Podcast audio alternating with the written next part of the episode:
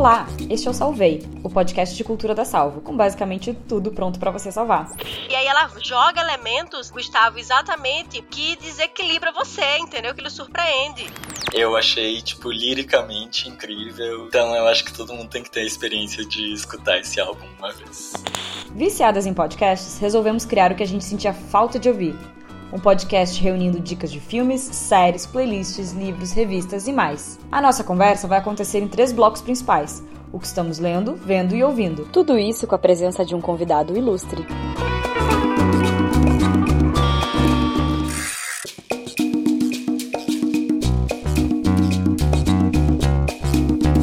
De que adianta assinar vários streamings sem a sua curadoria preferida para dar dicas do que assistir? Seja assinante da Salvo em catarse.me barra salvo e mantenha todo o nosso universo ativo. Começando mais um episódio hoje com um reincidente. O Gustavo Lime Silva participou do nosso outro podcast, o Ex Libris, que era nosso podcast de literatura, no primeiro episódio em que a gente falou sobre Escute as Feras. E foi maravilhoso, por isso que eu convidei ele de novo. E agora, para participar do Salvei, Gustavo é cientista político, doutorando apenas na USP, pesquisador do Núcleo de Direito e Democracia da SEBRAP, e essa pessoa incrível, cinéfila, que eu amo de paixão. Bem-vindo, Gustavo. Obrigado, Nastasha. Bem-vindo, Gustavo. Eu sou sua fã, porque eu ouvi você no Ex Libris e eu amei. Ai, valeu, Carol. Pô, a gente ainda tem que se conhecer, né? Tô animado pra nossa conversa e pras dicas de vocês. Vamos lá então, a gente vai começar então com o que estamos lendo, e aí, óbvio, vou perguntar pro Gustavo, Gustavo, o que que tu tá lendo?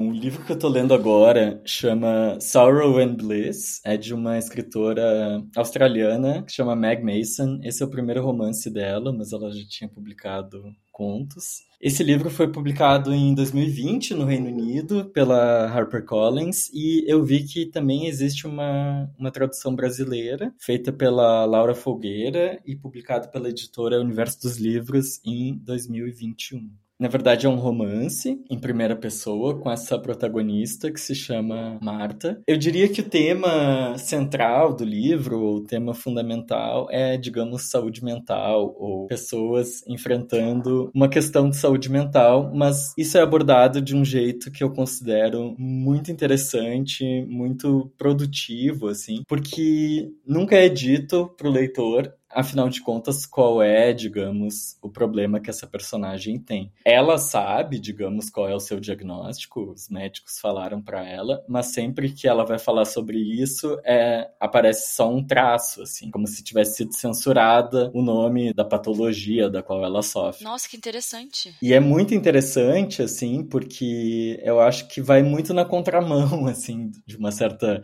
cultura da patologia que a gente está vivendo, assim, que as pessoas querem muito muito se enquadrar num diagnóstico. Ah, eu sou bipolar, ou eu tenho TDAH, ou eu tô no espectro, ou eu tenho depressão. E é como se isso, assim, revelasse uma verdade para as pessoas, né? E, eu, e o livro, ele vai um pouco no caminho contrário. Ele mostra como a verdade está revelada não na patologia, mas, tipo, em observar essa personagem mesmo, assim. E pelo contrário, tipo, saber disso, ter sido diagnosticada, foram coisas que só atrapalharam a vida dela. Talvez o mais mais interessante desse livro, e talvez não tenha dado para reparar pela maneira como eu falei, é que ele é muito, muito engraçado. Por essa eu não esperava. É. ele é muito trágico, muito triste, mas contado de uma maneira extremamente engraçada, tanto em inglês quanto em português. O livro foi bastante comparado à série Fleabag da Amazon, que eu amo. Então eu preciso ler. É. Tem um formato, digamos, fragmentário, assim, episódico. São pequenos blocos de texto, assim. Essa protagonista, ela tá passando por um divórcio no início do livro e ela vai, enfim, ter que voltar a morar na casa da família dela, que é uma família com várias questões problemáticas. E aí nesse momento em que ela vai voltar para casa dos pais, ela tá, enfim, rememorando a vida dela, como ela conheceu esse marido. Nossa, achei interessantíssimo. Queria saber Da onde tu tirou essa dica? Pois é, essa dica, na verdade, eu tirei de uma entrevista com a Sofia Coppola. Uma entrevista que, se eu não me engano, ela deu pra Elle, do Reino Unido. E essa, essa dica ela deu quando perguntaram sobre um livro que ela queria ver adaptado para uma série de TV. Então, agora eu quero saber de ti, Carol, o que, que tu anda lendo?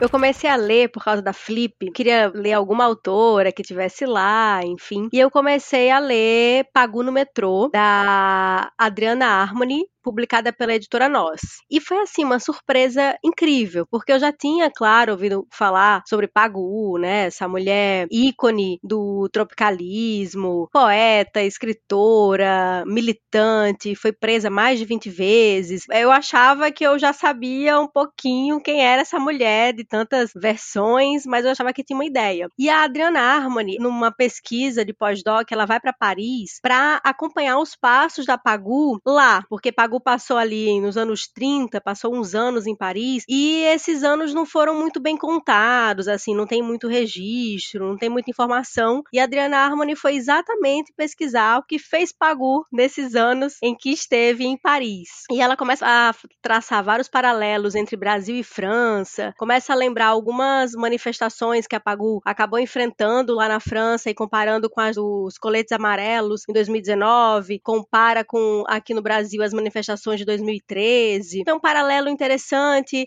Acaba que tem um pouquinho da história recente, né, do nosso país e também essa história recente da França. Então, foi me pegando assim, porque mistura passado presente. Eu acho que um pouco de ficção, mas um pouco de realidade vão, vão se misturando. Ela faz um bem bolado ali, gostoso de ler. Nossa, que interessante. Pois é. Perguntaram para ela até se era uma autobiografia ou se ela estava biografando a Pagu. E ela falou: olha, é tudo isso. Ela se encontrou, sabe? Então, assim, não é só falando sobre Pagu ou falando da própria Adriana Harmony. É uma mistura, acho que dessas identidades, acho que de, dos vários vieses que as mulheres têm. Eu não terminei o livro ainda, mas tô assim, gostando demais. O início já me pegou porque a Adriana começa falando sobre o próprio nome. Ela vai explicar que o nome dela é Adriana Harmony, que não é com H, e é com Y, e não tem nada a ver com harmonia.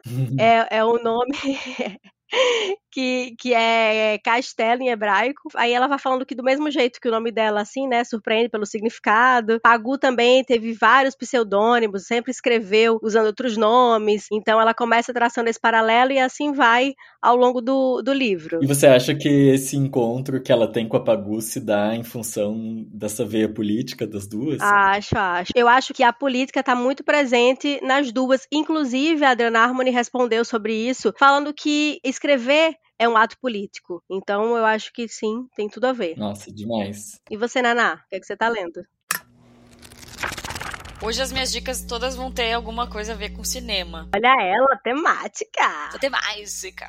É, então há uns anos atrás, quando a gente começou a Salvo e começou a dar dicas de filmes e tal, um amigo meu, Pablo Rodrigues, me indicou uma conta de Instagram que tem muito o espírito da Salvo, que se chama A Good Movie to Watch. Beleza, comecei a seguir. Naquela época, tinha bem menos seguidores do que tem hoje, nem tem tantos, assim, é bem, é bem pequenininha. Eles começaram postando uma fotinho de um filme e uma mini resenha. E aí eu comecei a acompanhar os filmes que eles indicavam. O Pablo mesmo falou para mim assim, cara, não tem um filme que eu tenha visto que eles indicaram que não seja bom. De fato, assim, é, eu levo sempre em consideração quando eu vejo no meu feed. Aos poucos eles foram evoluindo. Descobri o site recentemente. O site é goodmovietowatch.com. E aí o que que tem lá? Que eu acho que é valioso para quem não quer perder tempo nos streamings eles já têm meio que uma curadoria que tem uma tag que mostra, tá disponível no Netflix, tá disponível na Amazon. E tem uma coisa muito babadeira, eu baixei, mas ainda não testei, que é uma extensão pro Google Chrome chamada Netflix Curator, que aí ele já meio que filtra lá quais são os recomendados do A Good Movie to Watch. Outra coisa que é muito massa, eles têm a mesma nota de corte que eu para ver alguma coisa, seja uma série ou um filme,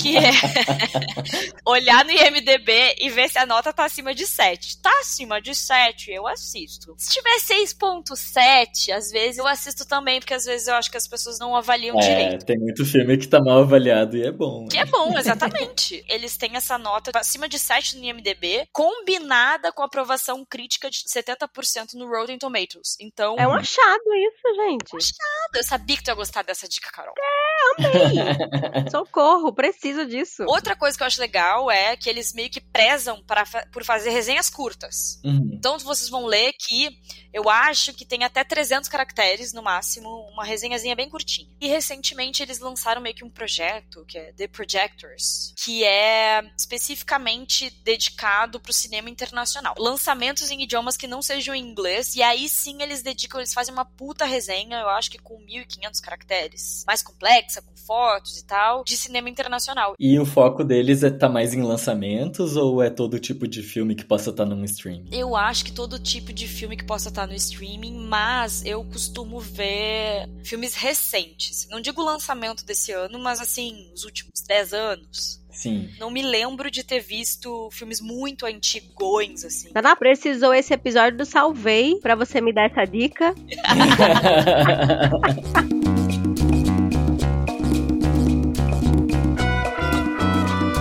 Bom, já que a gente tá no tema filmes, então vamos começar agora o outro bloco que estamos vendo e aí eu vou perguntar pro Gustavo. Gustavo, o que, que tu tá vendo? Essa foi a categoria que eu tive mais dificuldade em escolher do que, que eu ia falar, porque eu assisti muita coisa nesse último mês e meio. Deu a coincidência de ter tido a Mostra de Cinema Internacional de São Paulo, e eu moro aqui em São Paulo, então sempre é um evento que eu espero ansiosamente todo ano. Também teve o Festival de Cinema Francês da Varilux. Eu fui. Eu queria destacar muito rapidamente três filmes que eu vi na mostra e no Festival Varilux. Um dos que eu mais gostei que eu vi na mostra se chama Não espere muito do fim do mundo, do cineasta romeno Radu Jude, que fez aquele filme Má Sorte no Amor ou Pornô Ocidental, que eu sei que é nossa Cara, esse filme é bizarro. Quem quiser ver o Má Sorte no Amor ou Pornô Ocidental, ele tá no Reserva Imovision. Não, é muito bom. E eu tava muito ansioso pelo próximo filme dele. E assim, não decepcionou. É sensacional, é hilário, é formalmente muito revolucionário também. Outro que eu gostei muito também foi o filme La Chimera, da Alice Horvacher, diretora italiana de As Maravilhas e Lázaro Felice, que tá na Netflix e é ótimo. De novo, ela trata, enfim, da relação entre o passado e o presente na Itália. E o terceiro que eu queria falar, muito rápido, se chama Culpa e Desejo. O nome original é O Verão Passado, da Catherine Breillat, que é uma diretora francesa, veterana já, que sempre aborda a questão da sexualidade nos filmes dela. E esse é um remake francês de um filme bem recente, de 2019, que está na MUBI, aliás, que se chama Rainha de Copas, que é um filme dinamarquês. Foi muito surpreendente ver esse remake. Ele é muito mais provocativo do que o filme original. E o filme que eu queria recomendar aqui é chama Fala Comigo ou Talk to Me. Talk to me.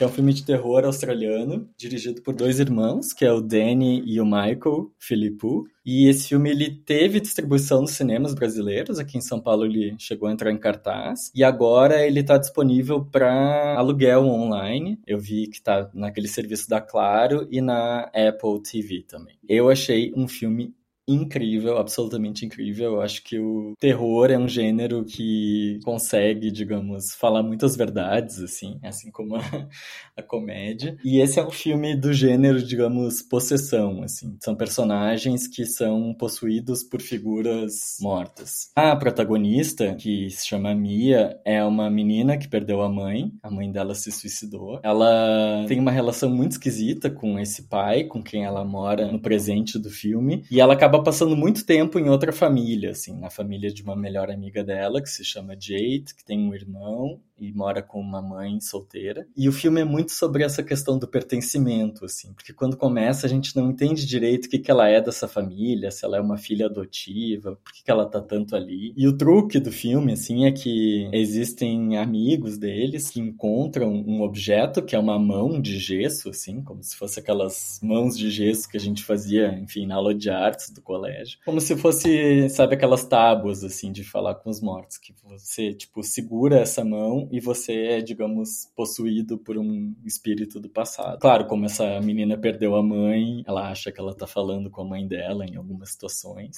Mas dá muito medo? Dá bastante. Dá medo, é um filme muito atmosférico, assim, porque só a pessoa que tá, digamos, segurando a mão conseguem enxergar, digamos, esse, essa outra dimensão, essa dimensão dos mortos. Então o filme brinca muito, assim, com esse elemento do ponto de vista. Assim. Tem várias cenas que você enxerga em primeira pessoa. Assim. Dá pra dormir depois? Cara, eu consegui dormir depois, mas assim, durante o filme eu fiquei bem assustado. Com, com outros amigos que também levaram uns sustos, assim. Ele é um pouco gore também, então tem umas coisas bem nojentas, assim, mas vale muito a pena, eu adorei. Oh, my mom, she was trying to reach out. Então, queria saber da Anastasia, o que, tu anda assistindo. Desde o Festival de Cannes, um dos filmes mais esperados, né, para entrar no cinema em 2023 é Folhas de Outono, Fallen Leaves, que ganhou o prêmio do júri e que a MUBI está martelando, pank, pank, pank, com anúncios aí em tudo que é lugar, dizendo, vai estrear, gente, vai no cinema. Eu tô esperando para poder assinar a MUBI. Ah. eu consegui assistir a sessão aqui na Mostra de Cinema. Ah, eu queria muito assistir esse, mas assisti outro que depois a Carol vai comentar e daí eu vou me meter também. a gente viu no, no Varilux. Tô me preparando, não consegui assistir, mas aí eu vi que a MUBI lançou uma coleção do mesmo diretor, Arte de Ser Humano, filmes de Aki Kaurismäki, diretor finlandês, com 24 filmes. Nossa. Eu falei, gente, em que planeta eu estava vivendo que eu nunca tinha visto um filme desse homem? E o cara, tipo assim, um diretor conhecidíssimo, tem uma obra extensa, nunca tinha ouvido falar. Eu falei, gente, como eu amo cinema.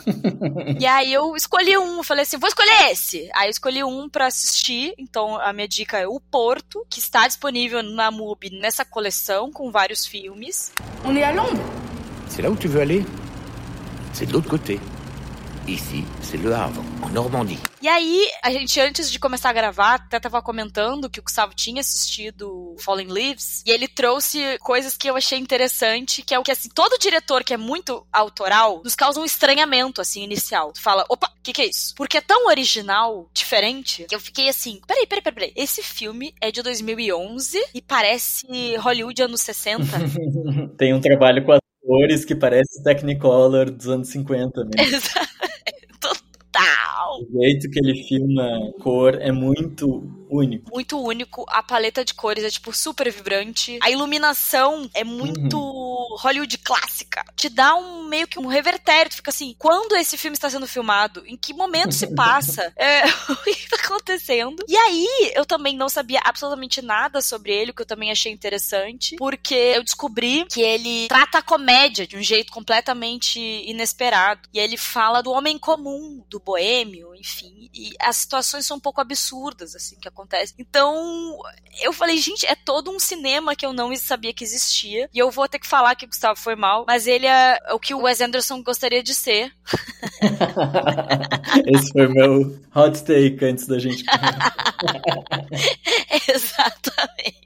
Porque o Wes Anderson, ele me dá um pouco de angústia, assim. Eu assisto, mas é tão plástico, é tão publicitário quase, que me uhum. dá um mal-estar. E esse filme desse cara, pelo menos, eu pensei, gente, que coisa mais artística. E aí o Porto, só para falar um pouquinho sobre esse filme, conta a história do Marcel Marx, que é um escritor conhecido pela boemia. Por vontade própria, ele resolve se exilar numa cidade portuária pequenininha, onde ele passa a trabalhar como engraxate de sapatos. Essa nova função faz com que ele se sinta mais próximo das pessoas, já que ele pode servi-las, né? Ele tem uma vida super pacata, né, com a esposa, a Arlette, até o dia que ele encontra uma criança vinda da África, um refugiado que vem num container e tal, com a família. Aí Marcel começa a ajudá-lo, né, a se alimentar e tal. E aí ele cria uma missão para ele de tentar devolver ele para a família de alguma forma. E aí, enquanto ele tá ajudando esse menino, a esposa dele, que ele gosta muito, fica doente e vai pro hospital. É tão, de certa forma, esquisito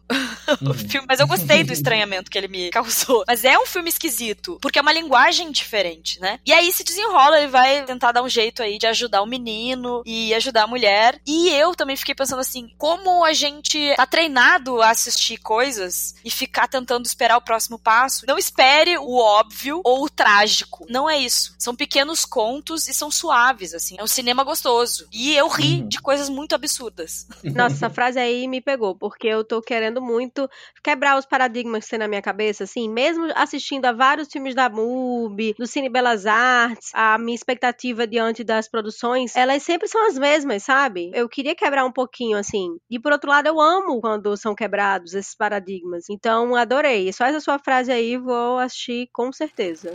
Oui, monsieur. Ne m'appelle pas monsieur. Então, agora, eu vou perguntar pra Carol o que, que tu tá vendo. Assim como o Gustavo, a minha dica vem do Festival Varilux, que sempre traz filme bom. Uma pena que depois demora muito a chegar ou no streaming ou no cinema, né? Tava com muita vontade de assistir a esse filme Anatomia de uma Queda, que venceu a Palma de Ouro em Cannes. I don't know what happened. I think he fell off the third floor. The window's open. Tava muito ansiosa pra ver, porque o enredo, assim, eu achei super interessante. É um casal, uma escritora bem-sucedida e o marido faz vários projetos e nada dá muito certo. Eles vão morar, assim, nos Alpes, na França, um lugar bem afastado, muito frio, assim, aquela neve. E eles têm um filho, pré-adolescente, digamos, né, criança, meio ali... Acho que tem o quê, uns 12 anos, Naná? É, por aí. Mais ou menos nessa faixa. É isso. E ele teve um acidente e perdeu grande parte da visão. E ele vai passear com o cachorro e quando ele volta, ele encontra o corpo do pai, caído e morto. O que aconteceu? Alguém matou? Esse homem se jogou? Começa toda uma investigação. E o que eu achei mais interessante quando eu comecei a ler críticas é que deveria ser chamado Anatomia de um Casamento. Porque aí começa a investigar essa família. A mulher dele, essa escritora famosa, ela é, vira a principal suspeita. E aí reviram a vida dela. É Bergman puro, sabe? Me lembrou muito cenas de um casamento. Pra mim, a melhor parte do filme são os diálogos. Tem uma briga do casal que foi gravada e que é usada nessa investigação que é assim brilhante. Primeiro porque os papéis são no nosso paradigma, né, no que a gente tá acostumado, eles são trocados. Então as falas dele, desse marido morto, parecem o que seriam as falas de uma mulher, cobrando, fazendo cobranças ali ao seu marido, e a fala da mulher que seria do marido ali dizendo: "Não, mas não é bem assim, foi você que quis" e tal. Enfim, eu amei. É uma discussão assim dos relacionamentos e dos papéis que a gente tem na sociedade que eu achei fantástica. E ainda tem tribunal, o que é muito legal. Mas assim, esqueçam aqueles tribunais hollywoodianos porque esse é muito melhor. Se você já adora, sabe, aqueles embates. Quem nunca quis ser um advogado para participar daqueles tribunais americanos que a gente fica vendo? Nossa, esse é muito mais legal porque a qualidade da guerra de narrativa é assim fantástica. E tem ali um último depoimento, meu amigo. Agora eu tô falando assim, parece que é um filme que vai levando a gente, mas assim, é um filme muito, muito tenso. Você fica com muito medo do que vai acontecer. Eu acho que exatamente por esses paradigmas que a gente tem, você fica achando que vai acontecer alguma coisa e você fica sofrendo, sofrendo, sofrendo. E eu acho que eu até deixei de curtir um pouquinho o filme com medo do que poderia acontecer. e que não foi bem assim, sabe? Mas mesmo assim foi uma experiência muito boa. E a Naná falou uma coisa que eu vou repetir aqui, que é um filme bom para você comentar depois. Melhor do que a experiência só em assistir a esse filme é você comentar depois, porque vão vindo muitas coisas assim, dá muita liga, traz muito pensamento bacana à tona, traz uma discussão gostosa. Então, essa é a minha dica. Nossa, eu tô muito afim de ver esse filme e acho que eu vou querer marcar uma call com você. vamos, vamos. Talvez a experiência de assistir ao filme não seja tão fácil, porque ele tem essa atmosfera de tensão e porque ele usa o som de uma forma bem interessante. Tipo, tem uma cena no início que tem um som estridente sem parar, uma música prá, prá, prá, prá, e aquilo é muito desagradável. Outra coisa, não tem uma trilha, tipo assim, dan, dan, dan, dan, que vai te dar uma ideia de que, ah, o fulano é assassino. Tem muito pouco elemento para que o espectador consiga construir a opinião dele. Então ele fica completamente tonto, a pessoa fica confusa, ela não sabe o que, que tá acontecendo, quem é quem, o que, que fez. E também, eu acho que eles brincam muito, como o menino é cego, né, ou quase cego, o fato de tu não saber que tá acontecendo é talvez como se tu estivesse na perspectiva do menino, que também não sabe o que aconteceu por não poder ver. E outra coisa que eu acho legal, que tem a ver com literatura, então tem tudo a ver com a Salvo, como ela é escritora, muitos trechos da obra dela são trazidos durante o tribunal. Ah. Tu usa, como a gente sabe muito bem, os autores usam muito da vida deles nas suas obras, né? E aí gera aquela coisa de qual o limite de usar a vida real na ficção. E publicar para todo mundo ficar sabendo da tua vida privada. E aí a gente sai do cinema completamente maluca, querendo ouvir podcast do filme, comentar sobre o filme. e a Justine, que é a diretora, quando ela ganhou a Palma de Ouro, ela falou que ela, enquanto uma cineasta mulher, ela jamais iria fazer uma mulher fraca. Ela não queria essa protagonista fraca. Então eu achei bem curioso. E a frase da crítica da Folha que eu adorei é que tudo isso entontece a bússola moral do espectador. É isso, porque você está acostumado que o homem esteja num lugar, a mulher esteja em outro, e aí quando mexe com isso, a bússola moral da gente fica ali, ó, sem saber para onde vai, e eu achei isso bem interessante. Gostei muito de sair do filme com essa sensação. Isso me lembrou o outro filme dela que eu já vi, que é o Na Cama com Vitória, que pega muitos elementos da comédia romântica, assim, que é um gênero desvalorizado, talvez, e super batido, assim, e também consegue modificar por dentro, assim, e fazer uma comédia romântica que seja muito particular e muito estranha, assim, muito interessante. Então... Nossa, amei! amei esse seu comentário, ainda mais que você tem essa bagagem de ter assistido a outras produções dela, porque é isso, ela aproxima, né? Porque a gente tá acostumado a ver filme de tribunal, Sim. você tá lá confortável, achando né, que é uma coisa que você sempre viu, e aí ela aproveita disso para dizer, opa, aqui é diferente, aqui você vai ver outra coisa. e ela começa a trazer discussões assim muito profundas, o quanto se confunde obra e, e autor e vida. Leva também um psiquiatra que foi terapeuta do marido dela por muito tempo, que vai lá depois. Então, assim, ela aproveita nosso inconsciente coletivo de tudo que a gente já viu e já tá acostumado e já é confortável de ver, e ela aproveita e fala, pá! E aí ela joga elementos, Gustavo, exatamente, que desequilibra você, entendeu? Que lhe surpreende. Como, por exemplo, o uso dessa criança, né? Desse menino, eu chequei aqui, tem 11 anos. Ela aproveita que a gente baixou a guarda uhum. para poder, ó, vir com tudo, assim. Excelente, é isso mesmo. I'm innocent, you know that, right? Então vamos nos encaminhando para estamos ouvindo.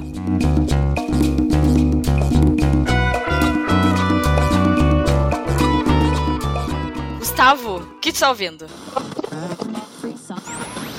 Eu pensei em trazer duas recomendações aqui. A primeira delas, talvez desaponte uma parte das pessoas que está nos ouvindo, porque é um podcast em inglês, mas que eu sou muito fã, assim, e não queria deixar de recomendar para as pessoas que, enfim, conseguem ouvir nesse idioma, que é um podcast que se chama Why Theory. Hello and thank you for joining us on another episode of Why Theory. As always, I am your host, Ryan English, joined as always by co-host Todd McGowan. Ryan, good to talk to you today.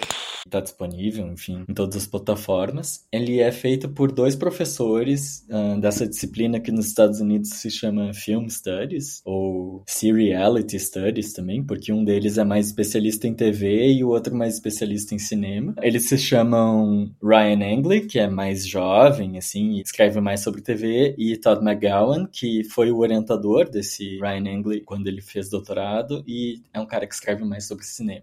E os dois têm uma bagagem gigantesca de filosofia hegeliana e teoria psicanalítica. E eles fazem muitos episódios sobre séries, sobre filmes e às vezes sobre autores de teoria mesmo. Assim. E o episódio que eu gostaria de recomendar, como, enfim, um aperitivo para quem não conhece, quiser conhecer eles é sobre Barbie, da Greta Gerwig, filme desse ano, que eu achei que eles tiveram uma abordagem muito interessante, muito diferente, assim, que fala dessa questão da individualidade e da particularidade, fala do fato das Barbies serem aparentemente todas iguais e é a partir dessa aparente igualdade que surge uma crise existencial e uma diferença ali. Eles fazem uma análise super original também daquele momento momento em que elas retomam a Barbie Land, que estava sob o domínio dos Kens, assim, fazem uma comparação entre operar a partir de uma contradição interna, que no caso é aquele discurso da personagem Glória, né, que fala sobre as contradições de ser uma mulher no mundo contemporâneo, ou, tipo, operar por acumulação de conhecimento, assim, que seria o que o Ken faz lendo livros sobre o patriarcado entendendo tudo errado.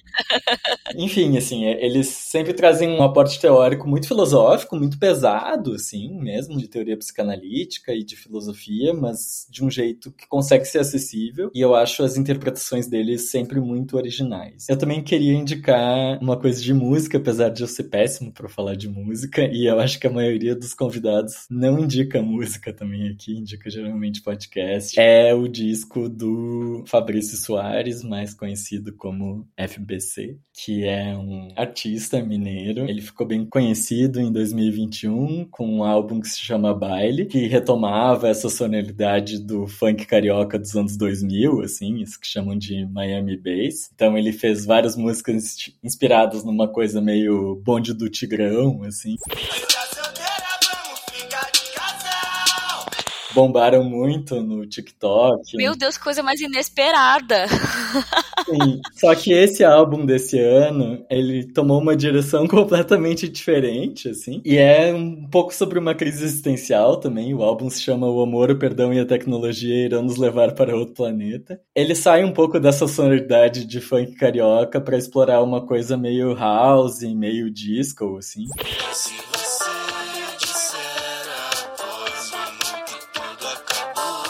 Todas as músicas têm muito metal, muito saxofone e uma pegada muito interessante, assim. E eu achei, tipo, liricamente incrível e é muito bom.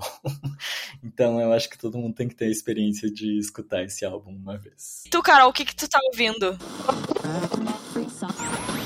O que eu estou ouvindo é um episódio da 451, podcast da revista 451, o 451 MHz, que é o luto na literatura.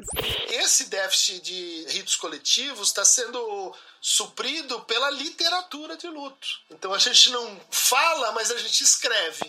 Nunca pensei que eu fosse gostar. Eu tinha medo até de ouvir, porque é um tema que, assim, eu tenho um medo, assim, sabe? Eu tenho medo de sofrer muito. Mas a Naná me indicou, falou: ai, tá muito bom esse episódio e tal. Fui na dela e eu amei. Porque ele não fala assim da perda, sabe? Ele fala muito da convivência. Óbvio que é uma discussão, sim, sobre pessoas que amamos, que morrem, mas eu acho que joga a luz para um outro lado que acho que às vezes quando a gente tá envolvido ali no luto, né, naquelas fases do luto, às, vezes a gente não consegue acessar. Mas acho que depois é um viés interessante pra gente se debruçar. Esse papo foi tão gostoso porque tem o Christian Duncan, que é um psicanalista fantástico, que faz colocações assim incríveis que fogem do óbvio, né? Fugiram do que a gente está acostumado a pensar sobre o luto, até porque o episódio ele faz um diálogo tanto das colocações do Christian como psicanalista, quanto com a literatura. O Christian está lançando um livro sobre luto e a Natália Timmerman também, o lançamento dela, As Pequenas Chances, trata exatamente sobre a perda do pai. Ela perdeu o pai na vida real e essa ficção que ela escreveu traz muito desses elementos dessa despedida, né? Até tem vários nomes que são parecidos com o da realidade. Tem uma criança que perdeu o avô, né? Que seria na história o filho da narradora, que tem um nome muito parecido com o do filho dela, assim. Ela disse que não é a história dela, mas que sim, ela usou ali vários elementos do que passou para construir esse romance. Então, essa conversa da, da, literatura com o luto eu achei super interessante exatamente porque tira a gente daquele lugar que talvez a gente esteja acostumado ao falar de luto e leva para outros olhares. Então, a conversa tá muito gostosa. E você, Naná, o que, é que você tá ouvindo? Então, eu tô ouvindo uma coisa muito diferentona. Não sei se já tem algum podcast, sei lá, americano que eles se inspiraram a ideia, mas eu, como ouvinte, está sendo uma coisa original e por ser diferentona, eu achei que era interessante trazer. Não é o que eu tô acostumado a escutar. Eu ouvi alguns anúncios do Celton Mello no Spotify falando sobre o seu podcast chamado França e o Labirinto. Meu nome é França. Nelson França. Eu sou detetive particular. Aí eu, tá. Celton Mello, gosto de Celton Mello vou escutar para ver o que que é. Não é um podcast de dicas, não é um podcast de discussão, não, não, tem nada a ver com isso. É uma história de ficção trazida para o mundo do áudio. Um detetive chamado Nelson França, que é interpretado pelo Celton Mello, colaborou anos com a polícia, sendo, assim, né, detetive particular e tal, trabalhando nas investigações, e aí acontece um acidente em determinado momento e ele acaba ficando cego. Isso é muito importante pra narrativa, e quem teve essa ideia foi gênio. Porque se o cara é cego, ele está na mesma posição do que o ouvinte. Então o ouvinte escuta as pessoas falando com ele e aí o podcast ele foi desenvolvido para ser escutado com fones de ouvido. Ah, que legal. Coisas acontecem do lado direito, do lado esquerdo. Então é uma experiência de áudio. Ele narra, ele vai narrando e ele tem um cachorro, ele tem um cão guia. Então ele conversa com o cachorro. Então ele fala: "Fulano, vamos fazer não sei o que lá. Ciclano, vamos fazer não sei o que lá". Meio que tu vai sabendo o que tá acontecendo porque ele vai narrando a história. Ele no primeiro episódio ele recebe uma chamada de um detetive que era amigo dele, na verdade um delegado, eu acho. E aí o cara vai para uma cena do crime. Quando ele chega na cena do crime, os policiais precisam fazer o quê? Narrar para ele como o corpo está. Então, tu tá sempre tendo essa experiência de não enxergar tal como o personagem principal, resolvendo meio que este, entre aspas, problema de não estarmos vendo não ser um, um filme, não é mesmo? Ou uma série, etc. Nós estamos acostumados a ver séries de detetive. Eu amo séries de detetive, mas eu nunca tinha ouvido uma série de detetive, principalmente com esse mote de se preocupar com a experiência de som da pessoa. Não sei se as pessoas vão gostar, enfim, mas eu achei bem viciante, assim, de ficar escutando, aí eu quero escutar o próximo, porque tu entra numa outra dimensão. é, sai um pouco do teu presente e começa a entrar numa história sendo escutada. Então, achei super diferentão. Não terminei ainda, tô lá na metade mais ou menos, mas achei legal. E aí, bom, todo esse mote que o Nelson vai para essa cena do crime, ele meio que conecta com crimes antigos do passado, e aí ele começa a caçar um serial killer do passado. Bem mote de, de série de suspense com detetive, né? O legal mesmo é a originalidade como eles trataram o tema, e eu gosto muito do Celton Mello, então eu curti. E aí, aproveitando só para fazer uma conexão aí cinéfila também, eu vi que o Celton Mello tá fazendo 40 anos de cinema e a MUBI lançou uma coleção com seis filmes em que ele atua ou dirige, como Lavoura Arcaica, O Cheiro do Ralo, O Cheiro do Ralo adoro, adorei quando eu assisti. Então, para quem quiser curtir Celton Mello também em outras plataformas, está na MUBI.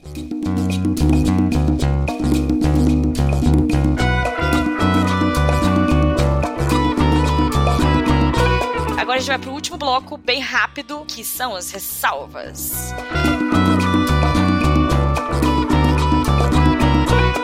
Falar minha ressalva bem rápida. A gente teve na Flip esse final de semana, enquanto estamos gravando terça-feira pós-Flip. Cara, aconteceu um blackout ridículo. Das 7 da noite, sei lá, até as 11 da noite na quinta-feira. Choveu, repangalejou.